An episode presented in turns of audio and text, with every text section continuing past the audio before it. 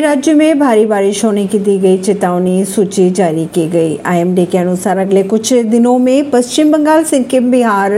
असम मेघालय अरुणाचल प्रदेश की अगर बात की जाए और साथ ही उत्तराखंड में तो भारी बारिश की चेतावनी जारी की गई वहीं अगर बात करें चार जुलाई तक तो केरल कर्नाटका तमिलनाडु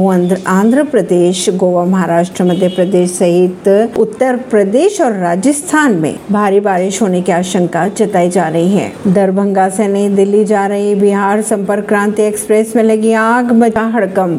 दरभंगा से शनिवार को नई दिल्ली रवाना हुई बिहार संपर्क क्रांति एक्सप्रेस में हाया घाट और थलवार स्टेशन के बीच एक बोगी में आग लग गई जिसके बाद यात्रियों में अफरा तफरी से मच गई समझ ऐसी ही खबरों को जानने के लिए जुड़े रहिए जनता सरिश्ता पॉडकास्ट से परवीन दिल्ली से